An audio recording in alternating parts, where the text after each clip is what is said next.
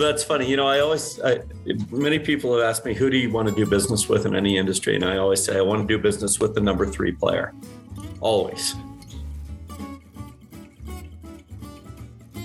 In striving for market dominance, which among the top companies in any field do you think puts forth the most effort to gain or hold on to that dominant position? Our guest, Matt McCorkle, manager and branch operations for Kaeser Compressors, and our two market dominance guys, Chris Beall and Corey Frank, debate this question during this final conversation of their four part discussion on all things sales related.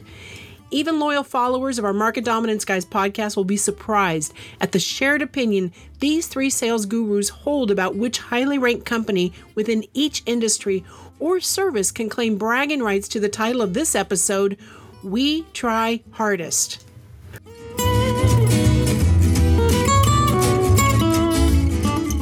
Welcome to another session with the Market Dominance Guys, a program exploring all the high stakes speed bumps and off ramps of driving to the top of your market. With our host, Chris Beall from Connect and Sell and Corey Frank from Branch 49. Okay, so Matt, we always leave it on recording because we have just a brief, you know. But thanks for great stuff, brother. That's really, uh, really kind of you to spend so much time and to, uh, you know, we want we're very careful about asking questions. We want to kind of disclose the the family jewels there. So I appreciate you indulging in some, but not all of uh, of your techniques. So. Absolutely. By the way, there is one that, that I was realizing I probably shouldn't have said third uh, I'm thinking. I mean, I feel like it's common knowledge. It probably, maybe it is, maybe it isn't. But the guys who are fourth and fifth might be like, I thought I was third. I don't, I don't know. Well, that's funny. You know, I always, I, many people have asked me, who do you want to do business with in any industry? And I always say, I want to do business with the number three player. Always, always, because number one is focused on the past. Right. Number two is focused on number one.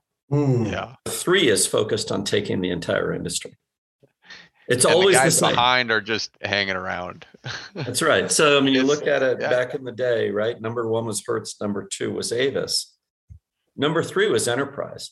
If you knew how Enterprise ran, you knew they were going to own the world. yeah. Yeah. It was it was abundantly clear because they weren't going after Hertz and Avis. Yeah. They were going after the true loyalty of the of the person who rented a car, and they were going in places the other guys didn't go. I was talking to somebody today who worked at Enterprise. Day one at Enterprise, here's what they tell you. They, they ask a question. So, what's the most important thing that we have around here as an asset, piece of equipment, or whatever? Oh, the cars. Oh, the system. Uh, everybody has answers, and nobody ever comes up with the right answer. The trainer's right answer is no, the telephone. Hmm. And here's what you're going to learn to do. When that phone rings, you answer within two rings, and you sound like the person that that person needs right now. And that's how they built that business, right? Avis and Hertz, they didn't focus on that. So number three, the number three player I've been obsessed with in every industry I've ever done business in, because if you if you get the you the, you can't become number three unless you're great, right? Yeah. Real in real industries. But the question is, who wants to own it all? Who wants to go after it? It's never number one or number two. Well, you know, I, I- you know, Chris, this is what's uh, great about our partnership with you because I don't know that we, I don't know that we can. It's still to me a little bit of an open question of whether we can take those spots because we are, we are the the top of the top. I mean, it is a different product, a different solution we offer than the other guys, and um, it is a dramatic different price. And so, so part of this experiment is to say, what is that market share?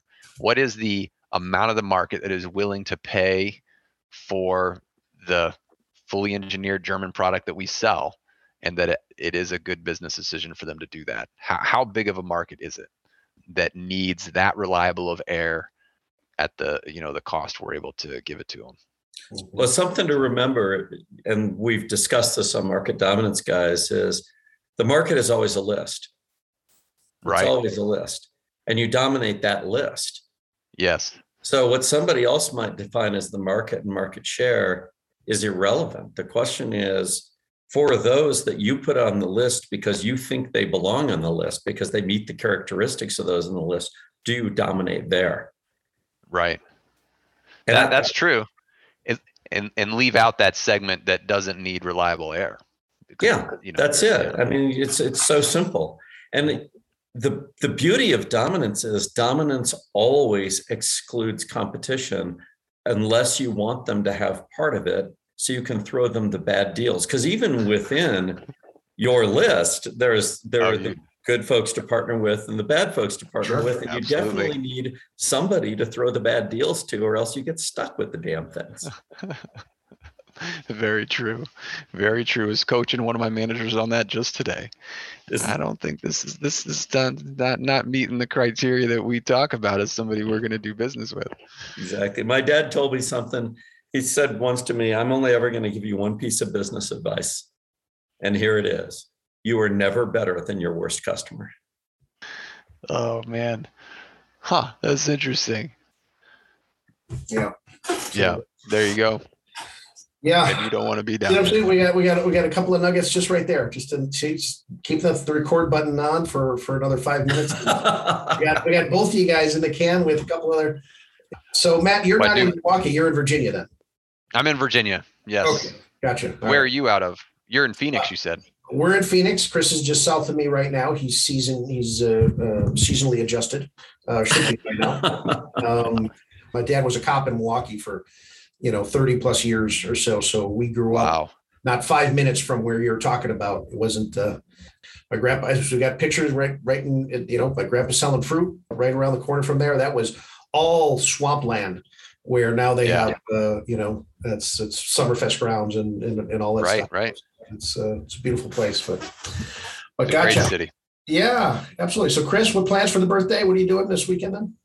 You know, we were going to go play golf somewhere, and I decided to change that up. So we're going to go for a hike on uh, up Madera Canyon for three or four hours. Beautiful. Who knows? Maybe we'll see the trogon. Maybe we won't. Helen doesn't give a damn about birds, but uh, you know, for for the sake of my mom and my um, my late wife, I'll take a look for the trogon. Oh, my friend Robert Garner just yesterday had a snack with him and a, a coffee or whatever uh, in Los Gatos, and he pulls out a picture of the trogon and he says, "You got to go see this bird up Madera Canyon."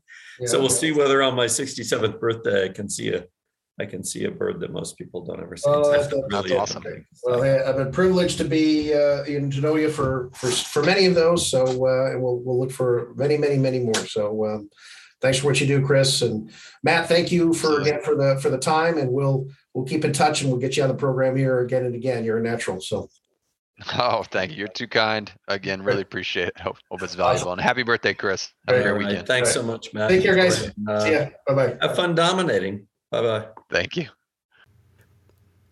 Thank you for listening. Be sure to catch the three episodes that led up to this one, all with Matt McCorkle and Corey and Chris. First, you want episode 107 On the Phone, They'll Tell You the Truth.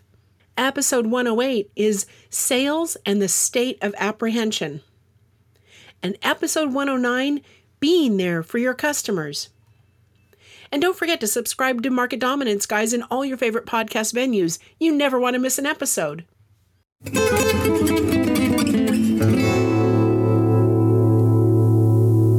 Connect and Sell. Welcome to the end of dialing as you know it. Connect and Sell's patented technology loads your best sales folks up with 8 to 10 times more live qualified conversations every day. And when we say qualified, we're talking about really qualified, like knowing what kind of cheese they like on their impossible whopper kind of qualified. Learn more at connectandsell.com.